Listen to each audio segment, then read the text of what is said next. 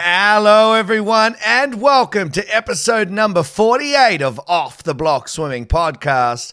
Thank you all very much for downloading this episode wherever you are right now listening. I'm your host, Robbie Cox. Now, we are just two episodes away from our massive season three finale, which will be the episode 100 of the podcast, which is just crazy. I can't believe we've gotten to episode 100 but we definitely wouldn't have made it if it wasn't for you guys and your constant support of the podcast and your downloads and listening. So thank you very, very much. Now, today we talked to the golden girl of Australian swimming right now. She's the world champion of the 400 meter freestyle and a woman who dominated the Com Games in 2018 on the Gold Coast. Her nickname is Arnie, but you all know her as Ariarne Titmus. I had the absolute pleasure of sitting down with Ariarne a few weeks ago and discussing how she's been going through the pandemic, not heading over to the ISL due to the restrictions, her early days in the pool, and growing up in Tassie. As well, we touched on her rise to the top of Aussie swimming and now world swimming, the pressures that come with that, racing one of the best female swimmers of all time in Katie Ledecky and beating her last year in Gwangju, and so much more. So turn the volume up, grab a cold drink because it is a hot day out there if you're in Sydney. Get pumped and get ready because EP 48, my chat with Ariarne Titmus, starts now. Take your mom. Away they go. No problems with the start. There is two 100s in the second in it. Gary Hall Jr., the extrovert, and Ian Thorpe battling it out down the pool. Thorpe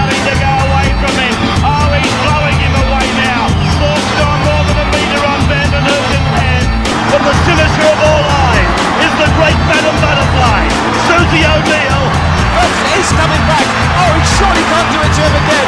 Cavic in the white hats, Phelps in the black hats, and Phelps has got it. I cannot believe he's done that. Thorpe's in front. Thorpe and Hall. Thorpe me today on the show is the current women's 400 meter freestyle world champion. She captured Australia's attention over the last few years with her amazing performances, Com Games, Pan Pacs, and no doubt at last year's world champs in Gwangju, where she had a phenomenal meet, including a silver medal in the 200, bronze in the 800, a world record, and a gold medal with her teammates in the 4x200 meter relay, and of course, as I just mentioned before, gold in the 400 meter freestyle. It's a massive welcome to Off the Block Swimming podcast to Ariarne Titmus. Ariarne, how are you? Good. Thanks for having me. No trouble at all. I'm, I'm glad we could uh, get you in, mate. It's a Saturday, and I, actually, my wife was saying, oh, "What are you doing interviews on a Saturday for?" I said, "Listen, when Ariarne says all I can do is a Saturday at 12, you just do a Saturday at 12." So, not a trouble at all. Now, I know you trained this morning. How how'd that go? It was good. It's um nice up here now. The weather's starting to warm up, so I'm starting to get a bit of a tan. But um, it was a long one this morning. Um, you know, just kicking through the laps. Um, but I enjoyed it. It's good now to be done for the week and have a good weekend, and then um, restart all over again on Monday. Mm. For all those uh, younger listeners out there, mate, and I was talking to you before about some of the ones that I train where we do we do some aerobic on a Saturday morning. What do you do to keep yourself motivated when those sets are super long and, and sort of tedious? But you know you've got to do it, and it's that work that ultimately will probably go on to have the biggest effect on you. But how do what do you go? Where do you go in your mind through those sort of sessions? Well, usually, most of the time, I definitely have something that I'm thinking about in my stroke or my skills. So, whether I'm concentrating every turn to do a certain amount of kicks or whether I'm focusing on length of my stroke, I try to count my stroke if we're doing, um, you know, some long swimming, say like a thousand easy at the end. Um, you know, I try to count my strokes every second lap and just keep check of that. But usually, I honestly sometimes just have a song in my head or I might be swimming next to someone and I set a little goal for myself to try and catch up to them or beat them by 10 meters or something. Um, but it, I always try to keep keep myself occupied. Honestly, I don't get too bored, which is I think something pretty good because as a distance swimmer, it you know can get quite tedious. Um, but I try my best to keep myself um, interested. Now, mate, the ISL season two kicks off, I think, in about two weeks' time. I think everyone, including myself, is excited to finally see some international racing, and it's going to be really good. What are your thoughts on obviously a lot of the Aussies not being able to head over? I know you were going to be a part of the Cali Condors, but unfortunately, you know, you can't get over there. It must be a little bit disappointing to not be amongst it. Yeah, it definitely is because it's been such a long time since we've raced. I mean, the last time I raced long course, I'm I'm pretty sure it was Worlds in, in Gwangju last year. So it's been a while, and I was definitely excited um, for the camaraderie of the team. I I loved being part of the Condors last year, and I was excited to be back with the group and racing, and you know, be in high pressure situations, which we haven't had for a while. It's just been a bit of a grind, um, continually training with nothing really there. Um, so it was disappointing, but I feel, you know, there's going to be more opportunities in many years to come to do ISL. And at the moment, I think the most important thing is making sure we stay safe. And, you know, if the government believes that that's the right thing for us to do to stay home, I'm all for that. And, um, you know, I'm looking forward to Queensland State. Yeah. Well, you're absolutely right in terms of putting things into perspective, isn't it? And no doubt the ISL is a phenomenal success. And I, I believe, as well as you do, that it will go on for many, many more years to come. So, you know, just because we're not able to get there this year, it doesn't mean yeah. you're not there the year after or the year after that. Now, you mentioned Gwangju, uh, and no doubt, you know, phenomenal success for, for you last year. You must have been buzzing then coming into this year and knowing that it was a, you know, a Olympic preparation. Tokyo was on the horizon. So, firstly, how did you go when you got that news that everything was going to be postponed and everything that you were sort of gearing up for was going to have, hey, hey, let's put a hold on that, wait till next year. And then secondly, how did you turn that sort of slight negative into a positive, you know, in terms of 2021? Well, I remember the exact day that we got told that, um, you know, firstly, the AOC had pulled the whole team out of the Olympics. The Olympics hadn't, hadn't actually been um, postponed yet. But that day, that morning, it was a Monday morning, and Dean had a meeting with us, and he said, um, you know, I feel like the Olympics is going to be on. You know, it's going to be the hope of 2020, so we all got our hopes up. Mm. And then that afternoon, I was um, napping, and I woke up to about 30 messages on my phone, and it was just, um, you know, everyone saying the news, you know, the AOC had pulled us out and training had been cancelled. And at first, it, it didn't really hit me. Um, I continued my day as if I was going to training like normal. I ate the same lunch, prepared, and then it was when, you know, Dean sent the message out that we had to come in for a meeting and training had been cancelled indefinitely. I pretty much cried uh, on and off for four days straight. Um, it's just it was more the fact that it was a shock to the system. It wasn't the fact that I was, I mean, I was obviously very upset, but it was just because you're in such a, a grind and routine for that all to be completely stopped um, out of nowhere was um, bit, yeah, tough to handle. But I got through it. And um, in lockdown, I you know, I kind of turned it around, like you said, into a positive. I tried to do things um, to keep my fitness up that I wouldn't usually get to do. So I did a lot more running, um, tried to keep my, my core good, um, made up circuits at home, and I got into things that I usually wouldn't get into, like playing, um, you know, board games, puzzles, painting. I did lots of cooking, um, which I enjoyed. But for me, I think the biggest positive out of this is it actually could be a win for a lot of us because it means we have an extra year to try and get things better that maybe we didn't quite have perfect or near perfect for the Olympics. And uh, now looking back, I'm actually, you know, happy that we've had this extra year and, um, you know, putting it all into perspective, I think it's definitely um, the right decision.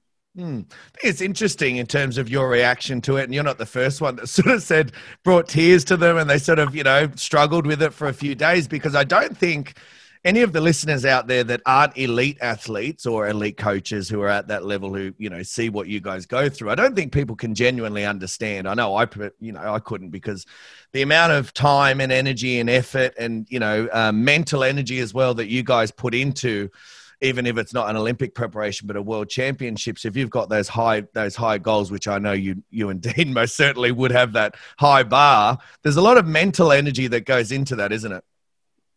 Yeah, definitely. And you know, swimming as a sport, um, as much as I love it, is quite mentally draining. It it's pretty similar every day. I mean, on the on the days that I have double sessions, I you know, train, come home, eat, sleep, eat, get ready, have my coffee, go to the pool, get home late, have dinner, go to bed. And it's, it's such, I'm such a routine person. And so for me to have to stop all of that and literally not even have the option to go and swim at a local pool mm. um, was something that you know I struggled with in the end. I mean, at the start. So for me, I tried to put routine into my life where I could. So even though I got to sleep in, I tried to wake up at the same time every day or eat my meals at the same time and just try to keep that routine going. And then I think that also helped me when we got to return to swimming. Um, it's like I didn't have to get back into, you know, things and I hadn't been, you know, routine for a while, it was kind of easy for me to get back into being strict with my eating and um, sleeping routine, I guess. Hmm. How did you feel getting back in the pool after you had a bit of time off? Um, were did you was it easier or harder than you thought it might be?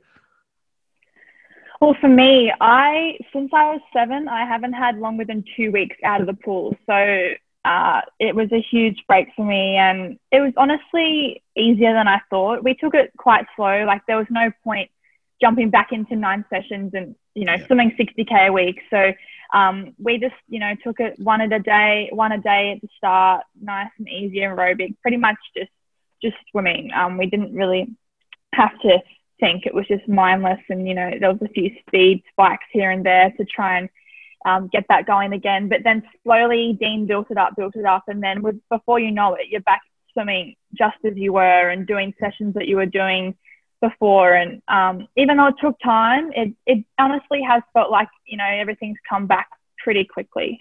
Yeah. In hindsight, I know obviously the pandemic has been terrible, so I'm not going to say it was a, blessing because there's a lot of bad stuff that has happened because of it. But in hindsight, I think a lot of uh, coaches and swimmers sort of look at this break as, you know, um, you know, a silver lining in terms of you know giving everyone a chance to have a break, giving the body a time to recover, giving those younger athletes, as we spoke about before, and, the year to you know grow and, and get bigger and get stronger definitely. I feel for younger athletes that are kind of in between, um, you know, they're past making a junior team, but they're kind of in the middle. They're not quite there to make a senior team or the Olympics. I feel that this is the greatest thing that could have ever happened to them. For mm. you to ever think in your swimming career that you've been given an extra year to get stronger and fitter and faster um, it's kind of unheard of. So definitely for a few of the younger swimmers in my squad, it's been such a great thing for them because they're still growing. And even for me, um, you know, it's going to give me another year to be older and try to learn things to be even better for next year. Absolutely. Now, talking about, you just said before when you were seven and growing up, you grew up in Tasmania, which I don't know, I, I, guess people that follow you would know that, but anyone that doesn't follow you closely might not know that. Firstly, talk to me about what was life like growing up in Tasmania and, and what drew you towards the pool because it's a little bit colder down there. So it's not as if I know everyone in Queensland says, oh, well, I had to get to a pool somehow because it was so hot, but not necessarily the case down there, is it? Yeah, well, growing up in Tassie was, um, I loved it. I had a great childhood and um, I grew up on 16 acres and I had um, a pool at my house ever since I was born. So that's part of the reason why I think I got into swimming. But I don't know, I feel like um, I was just never afraid of the water and going through school and going through sport classes and swimming carnivals, I always just thrived around swimming and always wanted to race. And that's kind of how I got into it. And um, yeah, when I was in grade two, my dad said, you know, we should sign you up for um, the local swimming pool down the road. It was about five minutes from my house. And signed up there, started doing squad training, club night. Um, I remember I remember it so clearly, and um, that's pretty much how I got into it. I did other things um, because I lived on acreage. We had horses um, in our front lawn, so it was pretty cool to look down and we had a view of the river and we had horses. Um, I did pony club and um, show jumping, that type of thing. And but then once swimming started to pick up, um, it was just too hard to do both of them, especially when you're involved with an animal. It's not something that you can just decide to stop training. You have to yeah. keep riding them. So um, that's where it came to, you know, having to sell the horses, which was heartbreaking. But in the end, it was obviously the right decision. And um, from there, my swimming just kind of took off. I think we sold the horses when I was about 12. Mm. And um, yeah, swimming just started to take off from there. And since probably grade seven, swimming's the only sport I've done. I, I did school cross country and that type of thing, but um, competitively, swimming was um, the one. Did you have any sort of heroes or idols that you looked up to growing up? I mean, I'm not someone that's always um, in swimming had someone that I am one eyed for, but um, I remember clearly watching the Beijing Olympics. It's the year that I started swimming and I saw uh, Libby Trickett and Steph Rice win gold there. And um, definitely seeing Steph win three gold was like, made me want to, you know, one day go to the Olympics. And I remember that. And um, yeah, it's just a vivid memory in my mind seeing that and seeing, I clearly remember what the Olympics looked like. Um, I'm not, I wasn't old enough um, when the Athens Olympics were on, but Beijing, I clearly remember seeing, you know, the pool and that the atmosphere, and I thought this is what I want to do. Mm. Talk to me about the move then over to Brisbane, swimming at St. Peter's Western. How did that all come about? Because it couldn't have been easy to sort of, you know, as you said, you you know, you loved where you you lived. You're on acreage. I mean, how did you sort of how did that move come about? Initially, um, I remember I won my first age national title when I was 13, the 203, and talks started before then. You know, maybe maybe in the future we should look at moving. Um, you know, I was starting to be kind of on my own in training. I didn't really have anyone to train with, and I remember I said, "No, nah, I'm not moving." I had so many friends. I'd gone through school, and everyone from my primary school went to the same high school, and we, I had a million friends and knew everyone. And I was like, "I'm." I'm not leaving. I'm not even moving to Hobart, which is the other end of the state. Mm. Um, but then once my previous coach, Peter Gartrell, moved down to Tassie, he was a distance freestyle coach. I really got into, you know, doing the Ks. I remember clocking 65 Ks a week when I was 13 and 14. And I really started getting into the distance swimming. And that year at Age Nationals in 2014, I made, um, I won the 200, 400, 800 or maybe that was 2015. 2015. I'm on the 200, 400, 800 and made the junior world team. And then that's when Pete decided to move back to Queensland, and I pretty much was left on my own. I, I, I thought, well, now I have to move. So he moved back to Queensland and um, in April, and then we moved up in in June. And so in that period, that um, you know, mum and dad had to sort everything out and do, make, you know, do this massive move quickly. I trained in a public lane by myself, and Peter would send me sessions every day, and I'd be doing the Ks, um, you know, swimming around the old people. Um, it was tough. It was a really tough time, but in the end, I'm so grateful that my mum and dad were able to pack everything up and move so quickly. You know, leave their jobs. Um, we moved up to Brisbane and didn't even have a place to live. We stayed with a friend first, and then once we got up here, we kind of sorted everything out. But um, yeah, it's definitely the best decision we've ever made. Was it easy or hard at the beginning? I can imagine it's a big change for you, and then you're getting into a new setup there with St. Peter's Western. How, how was that sort of transition for you? In the beginning, because um, I moved up here and still trained with Peter, um, in like it was myself and another swimmer called Remy Fairweather, mm-hmm. and we trained out of Mudgee College, just the two of us. So it, at, in you know, at the start it was a bit tricky. It was just the two of us training, doing these long kilometers, and then um, I made the move a year later to St. Peter's, and kind of when I moved to St. Peter's, that's when things started to click into gear. When I first moved, um, you know, with Peter, it was hard because I had to make a whole bunch of new friends and moving to a new school. But once I moved to St. Peter's, where I trained with the people I went to school with, and I kind of felt like I was part of a community, um, that's where everything really started to click. And um, since there, it's just kind of kept going up. Absolutely, it has. We're going to get to some of those um, things in a minute, mate. But for a lot of people, there's a certain moment. Could be in training, could be at a meet. No doubt you've had some experiences at a younger age group level as well with competition. But there's usually a moment where things start to become a little bit more realistic. All those goals and aspirations that you set. You mentioned Beijing, where you looked and you're like, oh, I want to be there one day. Everything starts to get a little bit closer for you guys in terms of you know getting your hands on it. Was there a moment for you that stands out the most? Say before we get to you know know world champs uh, in Budapest or even uh, I think you made the short course world champs the year before. Was there a moment where you went right? I feel like I am on the right track here, and you know I'm I'm heading in the right direction.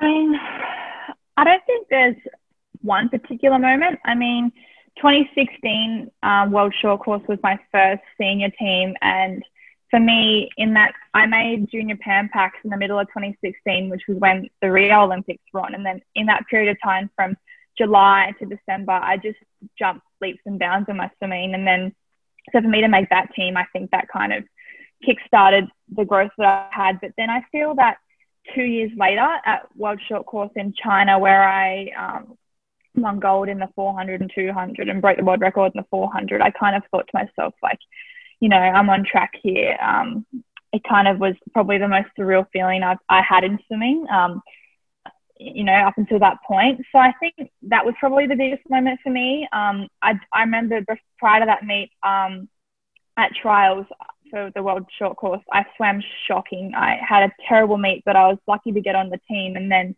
in that six or seven weeks, um, you know, before worlds, I just did probably one of the best blocks of training I had done um, in my life. I just was swimming the house down. And then for me to see the results shift, um, you know, I think that was really eye opening for me. How important is that for you? And I see this a lot with swimmers in terms of, as coaches, we always talk about follow the process, right? Trust the process, follow the process, which is easier said than done because sometimes you do try and follow it, but you, the results don't always go your way. How important is it for you? You said that that you know block of training there that you went through, and you did a really good block. You worked hard, no doubt. You would have been very consistent. Then you get the results at the end of it. Is that important? Do you think in terms of the young guys listening that you know you if you do follow the process that you know those you will see the results at the end? Yeah definitely. And i think in a moment in a time like this where um, most of us are doing a lot of training at the moment um, without much racing i think it's just remembering the light at the end of the tunnel. You know you're going to eventually be able to race. And during a training block you're not going to be up and up and up and up the whole time. I think that's something that i've learned you're always you know you can have a great set of training, but you know, you can't keep going up and up and up. You have to go down for a bit to keep going up. And that's something that, um, you know, I've come to terms with. For me, um, when I'm training and trying to make grounds, um, I have to get as much momentum as possible.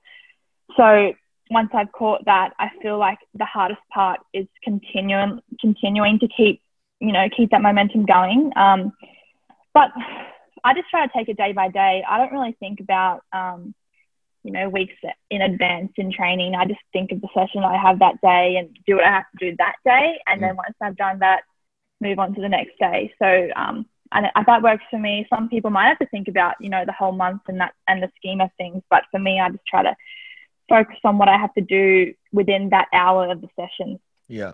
Mate, 2017 World Champs in Budapest. Uh, obviously, we mentioned before you, you did go to short course the year before, but you know this was sort of a, a bigger experience, no doubt. What was that experience like? Because there's no doubt if I track your career following that, you obviously had a massive 2018, which we'll get to in a, in a moment. So, did you sort of get, like take away any lessons from that World Championships that you applied into your racing moving forward? Maybe it was the lead up to it that you didn't quite get right, and then you looked at okay, we can get better at this. Or what what lessons did you learn from that sort of World Champs that you looked and you took forward into the following years to come? Because as I said, 2018, 2019 you killed it. Not that you didn't kill it in 2017, but I'm just I'm assuming that there were lessons along the way there that you sort of you know put into practice moving forward. Definitely. Well, Budapest 2017 was I was 16, um, and it was probably the you know the most high pressure situation I'd been in in my swimming career to date. I'd never I'd raced on it at a junior level internationally, and I obviously raced at World Short Course, but I think long course worlds, especially in Budapest, they have this massive arena and the Hungarian fans were crazy. So I think learning to deal with high pressure, pressure racing like that was the biggest thing that I, I got from that. Um, and it was also the first time that I really got to race international competitors that were a lot better than me. My first time I got to race Katie. Um, my first time I got to, you know, enjoy the whole you know, Australian team and that type of thing. And then also I was in the four by two relay and I anchored that. And I think that was, you know, probably one of the most exciting things, um, winning that bronze medal with the girls. I got to anchor and I remember um, Maddie Wilson had done her leg and she got out and she said to me, the girl next to you, she only swims, she only swims a 159. Like you can catch, you can catch her. And this was the Russian team, and um, I thought, right, and I absolutely like maxed it from the from the first 50. And I watched the replay, and my legs are just going everywhere. But um, pretty good swim though, and I was we were happy to come away with a bronze. But I think learning from that is to keep composure and um, deal with the pressure when racing, and that's something that I think I'm really good at now. Now, not you know worrying about the expectation of others and the expectation around me at the meet or the media or other swimmers. Um, I think that was a big lesson learned. Well, mate, as I said, there's no doubt that the following year you had a breakout year in terms of you know, the world champs, short course in, in China, Pan in Tokyo, and of course the Com Games on the Gold Coast, uh, which I'll get to in a moment. But firstly, for all the young listeners out there who might struggle at times with consistency in, in you know in performance, what advice would you give to them around that sort of challenge? Because there's no doubt 2018, you were very consistent in your performances. You mentioned short course, um, you know, in the, the world, cha- um, sorry, the 400, um, obviously, as I said, the Com Games. You know, how do you look at that year in terms of your consistency and what sort of um, what advice would you give to the younger kids listening? Well, 2018 was a massive year for me because I was actually finishing up year 12. So I decided to do um, year 11 and 12 over three years to kind of space it out and, you know, make training more manageable and give myself time to nap and get physio and that type of thing. Um, but for me, in my final year of school, when I knew that there was Com Games and Pan Pacs and then World Short Course, I knew that it was going to be a big year. And um, up until that year, I had really studied hard at school and tried to, you know, keep things pretty even. But um, you know, with the Com Games, especially knowing what an opportunity that would be to race there, um, I really streamlined my focus into swimming and kind of put study to the side, which is not something that I encourage. But for me, that year, um, it was a once in a lifetime to race at Com Games, and knowing the opportunities I had in front of me, I I had to really put everything into swimming. Um, and I think that's why I had such a great year. I was just completely streamlined um, at training. My head was swimming, swimming, swimming, which for some people doesn't work. I mean, a lot of people need that balance in their life. Um, but I'm a bit of an odd character. I don't really need much outside of swimming. I love swimming so much that um, I could do it all day and it wouldn't bother me. So I think for me, it was just the consistency that I found in training that was, that gave me the ability to keep racing better and better across the year, and just completely focusing um, on what I wanted to do and had my goals right, you know, in front of my mind every day. And I think that's why I had such a consistent year of racing. Mm. Hey, Com Games on the Gold Coast, somewhat of a home games for you. Obviously, Tasmania was home, but you know you've moved to the Gold Coast. Uh, you moved to Queensland, sorry, so it was somewhat of a home games for you. How do you look back on on your experience there? No doubt you captured the country's attention in terms of the media because that was all the you know the media hype around the Com Games. So you you know you captured the the media's attention, the country's attention with the gold in the 400 and the 800, silver in the two. You must have been pretty happy with how you performed, and especially you mentioned it just before how you performed under pressure. I mean, it's a home games, um, so you know there's a lot of more media hype around it. Um, family and friends, and everyone's in the stands, which isn't as you know normal because usually if you're competing overseas, you might have maybe mum or dad, but that's about it. You don't get to yeah. see everyone. So, you know, how do you look back on those results? Com Games was such a huge meet. Firstly, it was a massive team. I think because it's able body and paras. I think there was about 70 of us on the swim team, so it was just huge. And it, um, I think that's something that like struck me how big the team was. And then I had a massive program for a six day meet. I had um, four by two on the 200, 400, 800. So that was something that firstly I had to try and manage as best as I could, um, backing up and backing up. But for me, Com Games was, um, you know, going into racing, I always want to know that I've done the training and I feel good on the day and I feel good in warm up and I'm hitting my times in warm up and then I'm like, right, I'm ready to go, I'm ready to race. But because of the week that I'd had, um, my 400 was on the second last day and it was my, my last event and I'd done a massive lot of racing. I'd, you know, had my other events and I had the 800 the day before and I remember my, me warming up for the 400 final and I felt absolutely shocking. I remember my pace 50s, like one lap, I was like two seconds off my um pace, and I was so nervous, like more nervous than any any time before. I think because the 400 was kind of like the one that people expected me to do well in, and that was the first time that I've really felt the pressure of other people, and that definitely got to me when I was, you know, warming up for the race. But you know, Dean said to me, um, you know, trust your in- instincts, trust the training that you had done, and I just thought about all the sessions that I'd done leading up to that, and um, I was I was pretty nervous, but then I put together a pretty good swim and went um, four double O, and I was happy that with that, and then to win that and sit on the dais and have this whole crowd every single time they got to stand there and sing the national anthem with the home crowd was just incredible. It just like echoed, and um, that was that was definitely one of the best the best feelings at Com Games. Well, I'm glad you mentioned singing the anthem. It must have been pretty special standing up in the 800 as well with with the girls, with the All Aussie girls, and singing that national anthem. Firstly, I'll ask about that moment. It must have been special standing up there with the girls.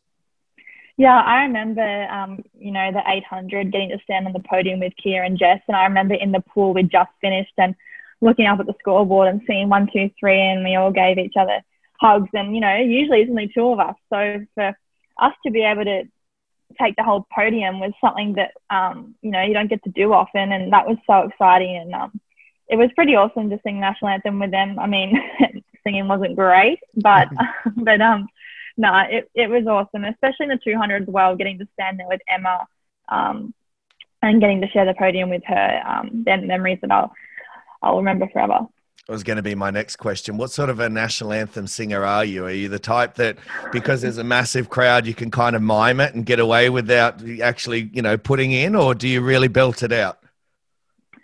I'm a bit of a. I try to be quiet. I don't want to.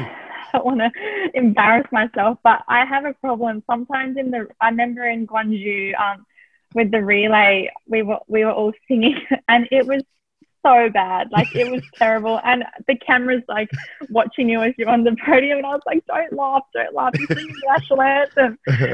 but, um, but yeah, I'm shocking. So I try to, I sing it, but I try to sing it as quiet, quietly as I can. Well, it's definitely interesting to watch, uh, even in the stands, if you go to even a football game or whatever, if you just look around you, there's always people who pretend they're singing. There's always that one or two guys who is just like getting right into it and they yeah. actually think they're, they're the ones that, you know, the, the music is coming from. They still, I think they want to take over and go down and do it themselves. So it is always interesting to see you guys when you're up there who actually gets right into it and, uh, who's a little bit because everyone's different in terms of your yeah. you know your nature aren't you some people are you know are happy to sort of sing loudly some are a bit more reserved and quiet and they're yeah. like oh i don't really want to sing out loud some people don't know that they're bad at singing well, that's yeah, that is very. But true. I know I'm bad. I know I'm bad, so I, I, I don't want to embarrass myself. So just like a little mouse, still sing it, but just quietly. that is very true. There's a lot of people out there that don't know that they're not very good singers. Um, speaking of music, do you have any, you know, music that you listen to before a race? Are you someone that likes to sort of get into a, a zone with music, or do you sort of, you know, try and stay away from that? I'm not really heavily into music in general. Like I like listening to music, but I'm not a bit. I'm not a fanatic. Like I, I don't have like a set genre that I'm really into. But um, for me, my mum has this playlist and she's a massive headbanger and she's um, the most competitive person I know other than Dean. She is nuts. And um, so she, I listen to her playlist every time before I race and she's got um, like ACDC, Guns N' Roses, INXS, um, all of it, um, Rolling Stones. And that even though I would never listen to that usually, for some reason before I race, just having it loud in my ears just kind of gets me going. And then it's also nice because it's something, you know, it kind of feels like my mum's there with me. But yeah, yeah, for the past few years now, that's all I listen to when I'm racing, and um, I just put it on shuffle. And there's a few songs that I that I skip, but um, the, the good ones, you know, get me going. It's a very nice touch with mum's playlist. Now, what about favorite meals? Is there something in terms of pre race, so the night before a big meet, is there something you like to have? Um, I mean, definitely if we're racing domestically, I, I like cooking for myself and it gives you that freedom to eat whatever you like. So I'll probably have like a, a, a rice fish, um, you know, not too heavy with the meat because I don't want to feel heavy, but um, maybe some pasta has to be gluten free for me, which sucks. But, um, but yeah, like a good good amount of carbs. I just try to have. I'm I'm not too like traditional with my meals. I mean, that's something that I think you have to get out of habit of. You know, when you have to race overseas, when you don't know what to expect. Um, but you know, definitely a big carb load and uh, lots of water and that type of thing. But I'm not too phased. Well, we've talked about Dean. We've sort of mentioned him, so I want to get into you know your partnership now. No doubt he's one of the best in the business. What makes your partnership work so well? Do you think? I think for us, um, ever since I met him, or you know, he started to be my coach, we kind of just clicked, and then because of that, we just kind of had this undeniable trust um, within each, you know, between each other. And I think that's because we're both completely honest about things, and not just for me, but life and in conversation. We're very open with each other, and I think um, that helps me understand, you know, what he's doing as my coach to make try and make me better. I 100% believe, um, you know, that he thinks that's the best thing for me. So I think trust is the biggest thing in communication. Um, and I also think, you know, personality is part of it. And for some reason, his personality and my personality as coach athlete just click. And I'm very lucky in that sense. Um, a lot of people with their coach just have a coach athlete relationship. But with Dean and I, I think one of the greatest things is that we get along and, you know, talk about other stuff that's not about swimming and, you know, we have a laugh and a joke. But, um, you know, it's definitely tough on me. Um, but yeah, in the end, we're all, we're, we hold no grudges. Always um, leave the pool with a smile. Mm. What wouldn't we know about Dean? Is there anything that you guys as athletes get to see on pool deck that we might not know from the outside looking in? Well, anyone that's been around Dean on pool deck knows when he's in charge of the speaker, all you're going to hear is Tool. And his favorite song, which goes for 14 minutes, is Pneuma. And um, he played sometimes when it first came out, he played it on repeat the entire session. So you, you just hear Pneuma like eight times and the session's done. Uh, but um, in terms of his personality, um, Dean can seem quite often, you know, hard taskmaster, which he is, and tough and brutal, um, which he is on pool deck. But he's, you know, quietly a softie. Um, and I think his athletes will get to see that side of him, you know, sometimes. Doesn't come out often, but he definitely is a softie at heart and um, he does have a heart in the end. Well, I was going to say, do you think so much of it uh, in terms of uh, with Dean? Because there's no doubt he's passionate. There's no doubt, you know, he's going to wear his heart on his sleeve. He's going to give you everything he's got. There's a lot of respect from you guys as athletes to see your coach putting in so much effort, putting in so much work, and seeing how much it means to him to see you guys succeed as well, right? Yeah, I think for him, um, he is the way he is, and he's passionate because he wants to see every single person that he coaches achieve their absolute best. And I believe he sees everyone's potential more than what we see in ourselves. And that's why he pushes so hard. Like, I know the reason why he pushes so hard with me is because he believes in me and, you know, knows what I can do more than what I do.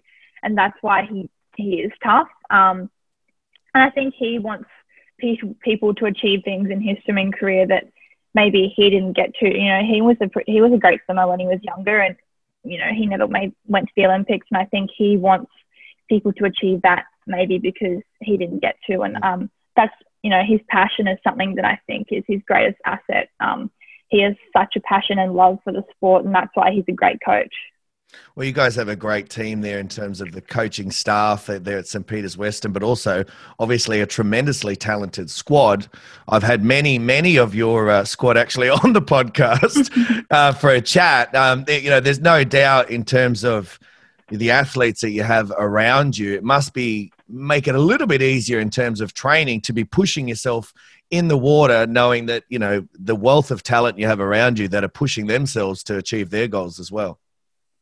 Yeah, definitely. I feel, you know, obviously there's, you see some people do things in training, um, you know, some, you know, some people do stuff that just inspires you and that can get you going in training. But then also, because we have such a, a large group that's also good, we are able to train and race with each other and push each other in the sets. And for us, um, the distance group, we have a great distance group now. You know, when I first moved, um, it was a little bit smaller and the group's kind of building. And um, I love racing and training. And, um, you know, the boys are a bit faster than me, but um, that's something that I like. And I have to try and keep up with them. And Dean pushes me to try to keep up with them. And I definitely think without the squad, none of us would be where we are. You know, I've trained by myself before and it's tough. And so getting to do, you know, day in, day out, you know, the sessions with a huge group is great. I was going to ask about that, given how competitive you are, and and you know, obviously, I know you train with some of the boys as well. So, how often do you look across and go, "All right, let's go," and sort of you know match it with you know, obviously, people that you know might just be a little bit faster than you as well. I mean, that's something that um, I think definitely gets you over the line in training. It's something that I think comes you know, some days you're extra competitive, and even in just the easy, easy warm up, you want to touch the wall first. But um, in main sets, I feel that little push when you're next to someone kind of gives you that extra edge that you didn't know that you had in the session. And um, for a while there, I was, you know, swimming next to one of the boys who was pretty much the exact same speed as me, and we really were going going at it um, together. We would do the same times every session, and that was great. But now it's a bit different. I'm trying to chase them down, and we now have Elijah um, in our group as well. So he's a lot faster than me, and getting to see what he does in training, um, you know, you know, really excites me. And um, he pushes hard, so I think even though I'm I can't be up with him, I try to you know push hard as well, and um, you know see that we both do great swims in training.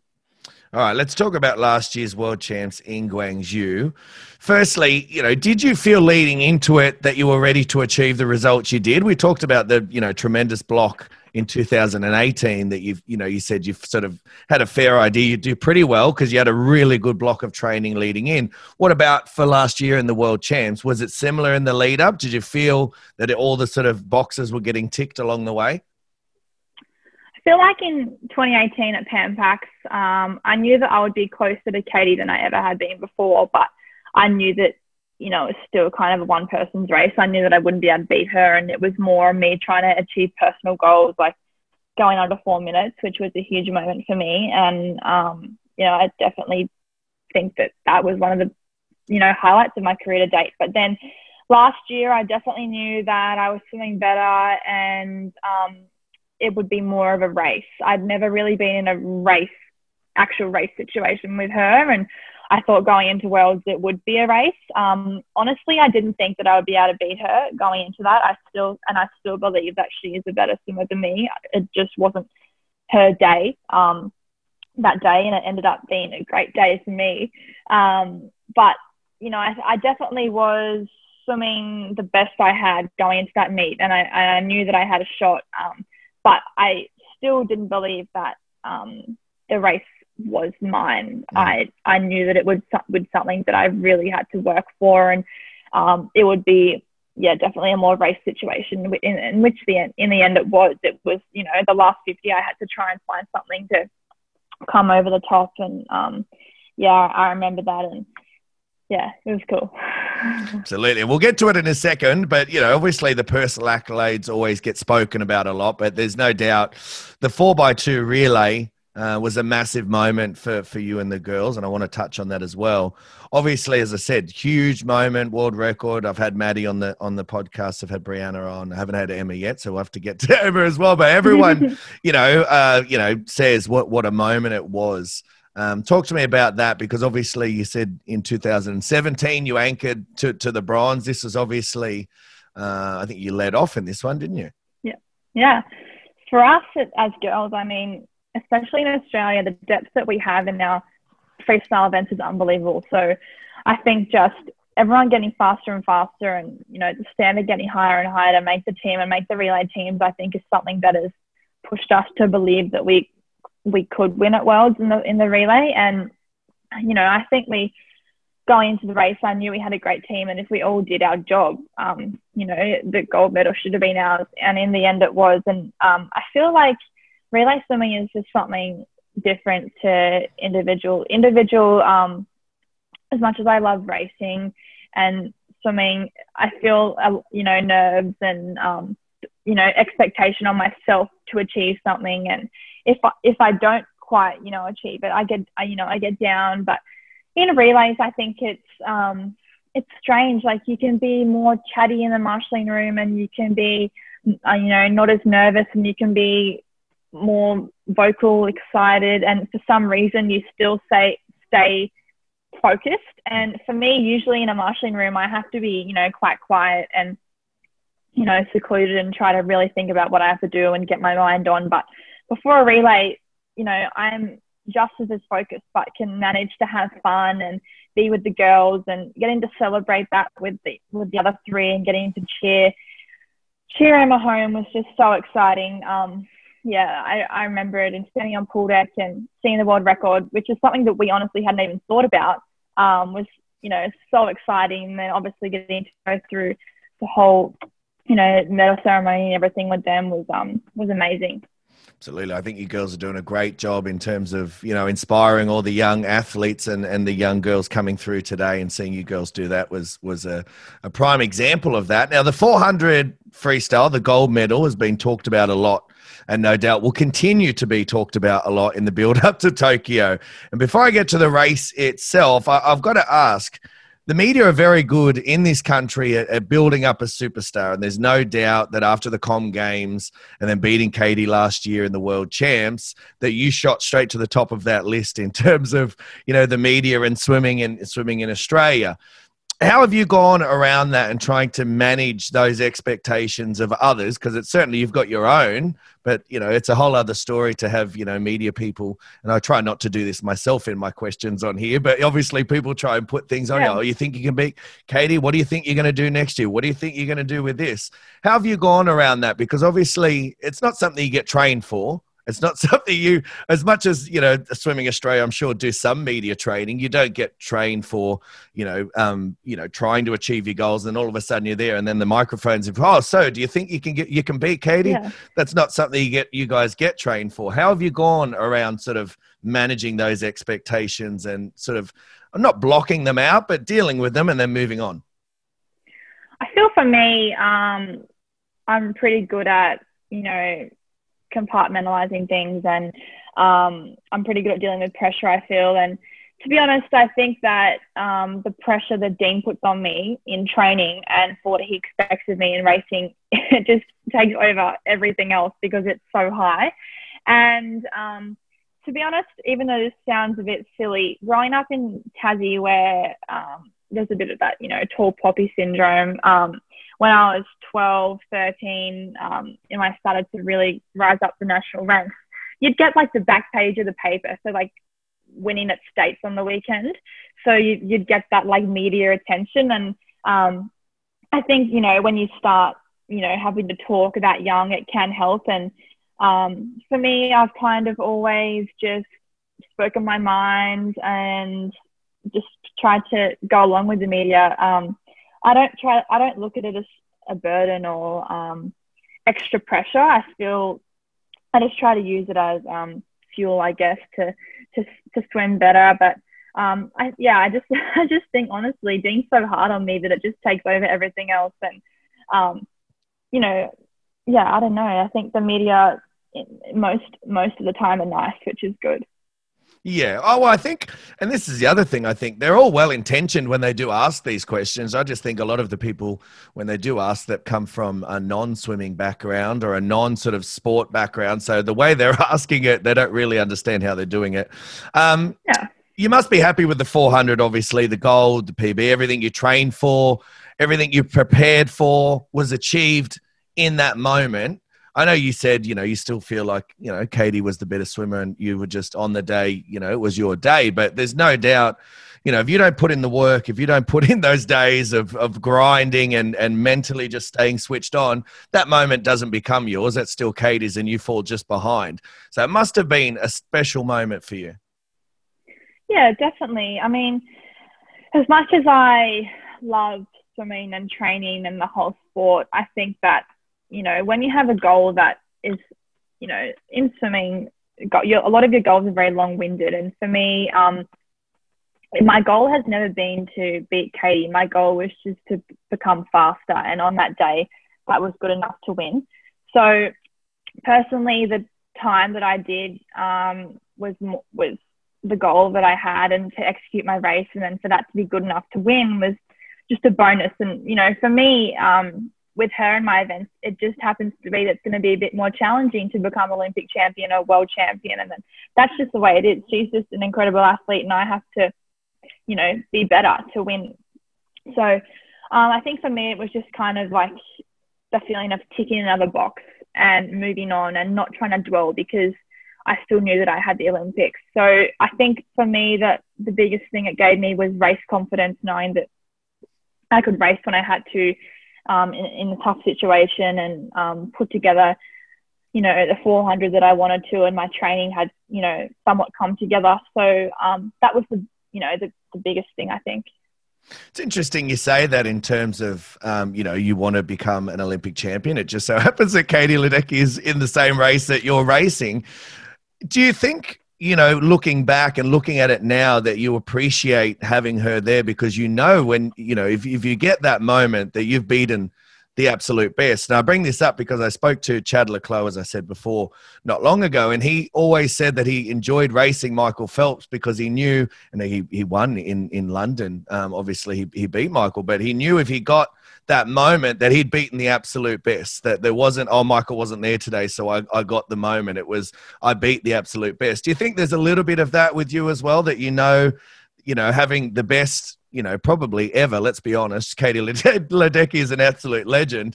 That if you get that moment, that you know, no one could. That's that's absolutely, you know, you've beaten the absolute best.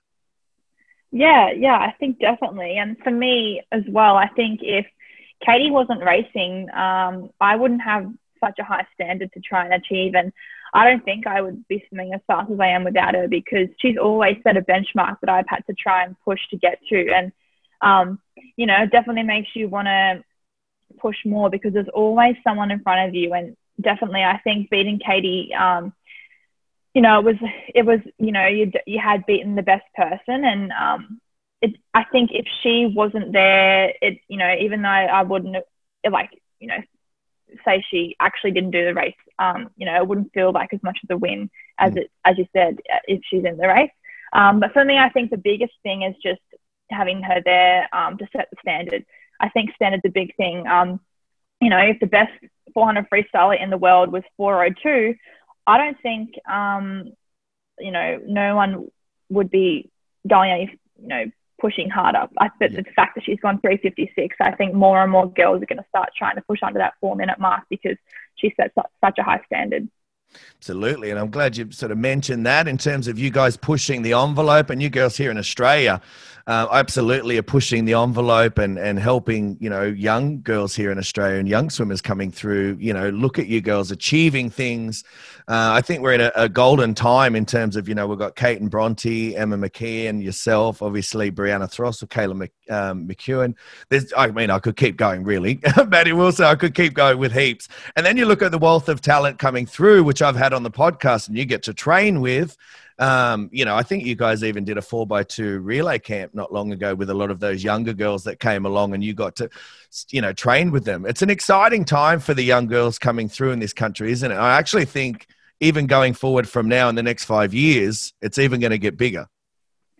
Definitely. And I remember being in their position, being like a, a young 15 year old wanting to crack onto the team and you just, you know, train their house down just to try and get the tiniest little you know, get on a camp here and, you know, make this team here. But for me, um, it's, it's, you know, I'm still pretty young, but getting to see, you know, Jenna, Molly, I train with Meg Harris as well, getting to see them train, um, you know, you know, race me and beat me in training sometimes is, um, it's cool. And especially on that four by two camp, you know, Jenna got put onto that camp, um, you know, I think a little bit last minute and she just like trained the house down on that camp and you know fit into the group and um, was doing some of the best times out of everyone in in in the whole camp. So I think that just goes to show that there's a lot of girls that are pushing to try and crack onto the team just as I did.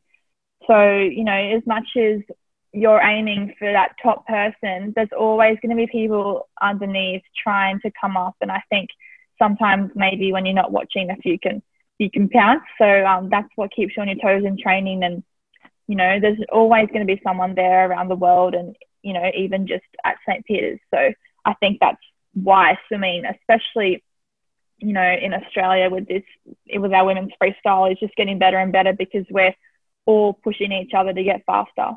Yeah, absolutely. There's a wealth of talent, as I said, and you're very fortunate. You get to train with some of those girls who are going to be knocking on that door very shortly. So you know what's coming your way. That's for sure. I'm interested, mm-hmm. mate, in marshalling area, and especially in the you know the 400, which you know obviously now, you know maybe before when you were coming through, it was like, oh, there's Ariarne. She's a you know a good up and coming girl. You know we've got to keep an eye on her. But now you know, if, if you're the world champion, there's a there's a little bit of a bullseye on your back in terms of the girls in the marshalling, especially coming into the final. Do you feel that, or is that something you sort of block out in terms of marshalling, and you still have your own processes that you go through? I feel like I'm pretty lucky in my events. Everyone's pretty friendly. Um, I don't really feel like going into a race in a hostile marshalling environment. Um, I don't know, I'm lucky the girls that I'm with are quite friendly and we talk. And as much as I try to stay focused and keep my mind on the job, um, I never really feel like it's a super competitive environment, which is good. Even when I was, you know, in Budapest when I was an up and comer, um, you know, compared to last year, I feel like it's been the same vibe and, you know, say good luck and be friendly. And um, I'm lucky in that sense. I'm, I don't know, maybe the sprinters are a bit different, but maybe us distance swimmers are a bit more placid. I was going to say maybe it's just the you know the boy sprinters that uh, more get uh, you know puff the chest out and get a bit more amongst it in the marshalling area. Yeah, yeah, definitely. All right, mate, stepping away from the pool now, what do you get up to when you're not going up and down the black line? And let's face it, with the kilometres you've got to do, there's a lot of going up and down the black line. So yeah. when you get to get away, what do you do? I'm a massive foodie and I love cooking and um, in lockdown. That's something that I took advantage of. I was cooking so much and I actually had to stop. I was I was doing too much. I was like, I can't eat all this. Um, so that's something that I'm really into and I just try to experiment and I make up recipes. I mean, now that I'm back into full training, it's a bit harder to do that and I'm trying to keep my diet on track and eat a bit plainer. I can't really afford to be extravagant at the moment, but um, that's something that I really enjoy. Um, I don't know, but hanging out with friends, um, going to the beach, just doing small things. I mean, I don't really get to live a normal life of a 20 year old. So um, just the small things that, it, you know, you get to do outside of something make a big difference. What uh, some of your specialties, mate, in the kitchen? What are some of the things that you, you know, you put it down and you're like, do you know what? I actually think I could sell this and people would pay. It's that good. Um, hmm. I do pretty good, like um, beef cheeks, like slow cooked beef cheeks with like a parsnip puree. That's pretty good. Um, mm, my mum's favorite dessert is um, pavlova, and I mean pavlova's not once you know how to do it, it's not that hard. But I think it's pretty hard to like make a really good one and get like the marshmallow and the crust and like not have it collapse. Mm. And so I can do a pretty good pad. Um, and Dean will disagree because he somewhat believes he's um, more of a chef than me. Um, but he, I think I do a pretty mean Thai green curry. Um, but he, when I cooked it for him, he goes, "No, it's just missing something. It's just missing, you know, a little bit, little bit here." And I was like, "Why don't you go and make your own curry taste? like seriously." Um, but no, I think I do a pretty good Thai green curry as well. What about uh, uni and, and training? How do you find that balance? So at the moment, I'm not studying. Um, I've deferred, so I'm studying exercise and sports science. But I decided to um, put that on hold until after the Olympics, and I was going to come back to it while you know training was stopped and that type of thing. But you know, Dean and I decided, look, if I plan to not study and focus on training up until the Olympics, that's something that I had to stick to. So um, that's what I decided. So I'll go back to that um, after Olympics. But you know, I thought that I would get bored, but I still find manage to find keep myself busy. And I don't even when you like start something up, it's like, you know, how am I going to fit this in? But then you just you just manage to do it. So I'm excited to get back to that though. Absolutely. One question just for the younger swimmers out there, and you mentioned before, obviously, uh, with school, and it, it wasn't always easy to find the balance. When school was at its, you know, busiest, and there was exams and stuff going on, you were still obviously uh, at the elite level, even if it was at an age group level. H- how did you manage to find that balance? I think for me, a really good time management um, and routine is the key.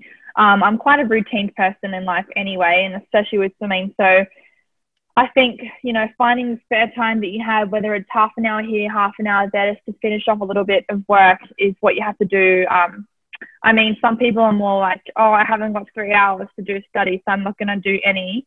But I think just finding those little pockets of time that you have is the key.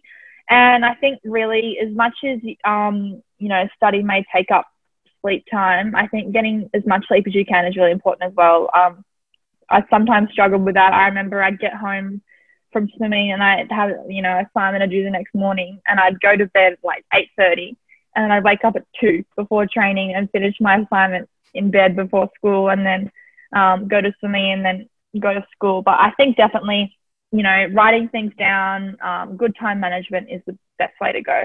I think that's perfect advice. Now, mate, as you know, because you've listened to a few of the podcasts, I like to finish things with a little bit less serious questions because I think it gives us a good idea as to, you know, what you like outside of swimming and what you like to get up to and listen to and watch and all that sort of stuff. Um, so I'll throw it out there and whatever first comes to your head, um, you know, throw out that answer. Don't be embarrassed. It's okay. This is a safe space. Um, you mentioned obviously your mum's playlist, but what's your favorite music to listen to? Um, I mean, I don't have a specific genre. I'm more of like a fan of like a particular artist. Like I used to be massive Justin Bieber fan. Like I've been to all his concerts, that type of thing. But now I'm obsessed with Shawn Mendes and he just released a new song yesterday and I'm the weirdo that drives to an appointment I had 20 minutes early so I can sit in the car and watch the YouTube live premiere. Um, so I'm not a fan of particular artists. Um, but you know, kind of like pop radio, I listen to pretty bad. Like I'm, I'm never in charge of the speaker because I'm not a massive um muso. Well, mate, talk to me about this. Are you that crazy that you've ever gone to say, you know, you knew, say, for example, Shawn Mendes was coming to Australia, you knew he was flying in to Brisbane at a certain time? Because I've actually had swimmers who were massive back in the day, like Cody Simpson fans or Justin Bieber or even One Direction. And I would say, What are you doing today? And they'd go, Oh, I'm flying, I'm going to the airport with mum. Why? Where are you going? Nowhere. Um, you know, Cody Simpson's coming in. Like, are you serious? What are No, you going to do? I haven't done that, but last time um, Bieber was here, I was in the VIP section and I remember telling Dean the concert, I think he was coming on at like nine. And I was like, I can't train tonight. I've got to be at Suncorp at two. And he's like, why are you going to be there at two? And I was like, hey, you know, I got to get there early, like, you know, see everything, you know, get my VIP package, that type of thing. But um, yeah, I'm not that. I'm not super. I'm not that crazy. I haven't got enough time to do that. I was going to say, yeah, no, those girls were nuts. Um, what about favorite movies? What what sort of movies do you like to watch? I'm a massive romance fan. I mean, I pretty much have like ten movies I circulate like over and over and over. Um, everyone that knows me knows that I I don't really go outside my box of movies. Um, and I'm I get so scared of like scary. I can't even watch like even though it's not a movie. I can't even watch Vampire Diaries. Like I find that scary. So like The Notebook, um, The Holiday, Endless Love, they're like my my jam. Love a good Yeah. love story. Yeah. The Vow. Have you watched The Vow? Yeah, I watched The Vow. Oh. I know. That's why anytime it's Valentine's Day, I try and always make sure uh, myself and my wife are out somewhere having dinner, or I do try and plan something so we don't have to be home to watch the rubbish that's going to be on TV. Uh, no offense to people who enjoy it, but it's just not, it's not going to get me going, that's for sure. What about, um, hey, do you have any fears? So, not obviously f- nothing profound, but it might be like spiders or something silly Yeah. like that. What, what are some of your biggest fears? I have a phobia pretty much of anything that is crawly or like bites. Um, at training, like if there's literally a cockroach in the pool, I'll jump out. Um, I'm so scared of bugs, like incredibly scared of bugs. Like the other day, um, I was driving actually, and like a cockroach um, which I don't even know where it came from. Like it walked across the front of my windscreen inside my car. Thank God I was at a red light because I could have literally crashed. Um, but like snakes, I remember we went on a um, training camp to Thailand once, and um, one of the moms came, and she's all into um, hiking and running, and she's like, "We're gonna go on this massive hike up this hill." And it's right in the middle, like stinking hot. So all the snakes are out and everything. And I was like, I am not going. Like, this is not going to be good. And she said, Oh, I've seen like three snakes the past week. Like, you'll be fine. And I was like, No. so we went on that. And the whole time, the whole way up, I cried. I was just petrified. And we, on the way back down, we saw this massive spider web with this spider that was like the size of a hand. And I was done. Like, I never ever go on a hike again. But yeah, creepy crawly, snakes, Mm. wasps, bees, bugs, all that. Yeah. I'm so scared of. You're out. It's funny you say spiders, and with that car story, uh, just reminded me of so many times of just driving along, and then you see, out of the corner of your eye see a spider just crawling around to the front. And you're like, oh no, don't go in, don't go in, and then you see him go like under. I don't. Oh, just you've just got to pray. Oh, At that stage, that's all you can do. You're on the highway. You've just got to pray that that spider doesn't, um, you know, drop on your foot or into your lap or something. Because, I mean, I'm not scared of spiders, but I would probably freak out if a spider dropped on me uh, while I was on the highway. Oh. so I, I feel you. I'd, I'd be gone. I'd be gone. what about a TV shows to binge watch? Um, hmm. I'm not really like, you know, super one of those people that like is on Netflix and is like watching all day. But um, you know, back in the day, I definitely finished Pretty Little Liars, finished Suits. Um, I am actually watching at the moment. My mum and I have watched it together. It's um, because the ride horses. Um, we've watched the series Heartland together, which is like you know a family living on a ranch. It's Mhm. you know quite tame, but it's easy watching. So I'm watching that.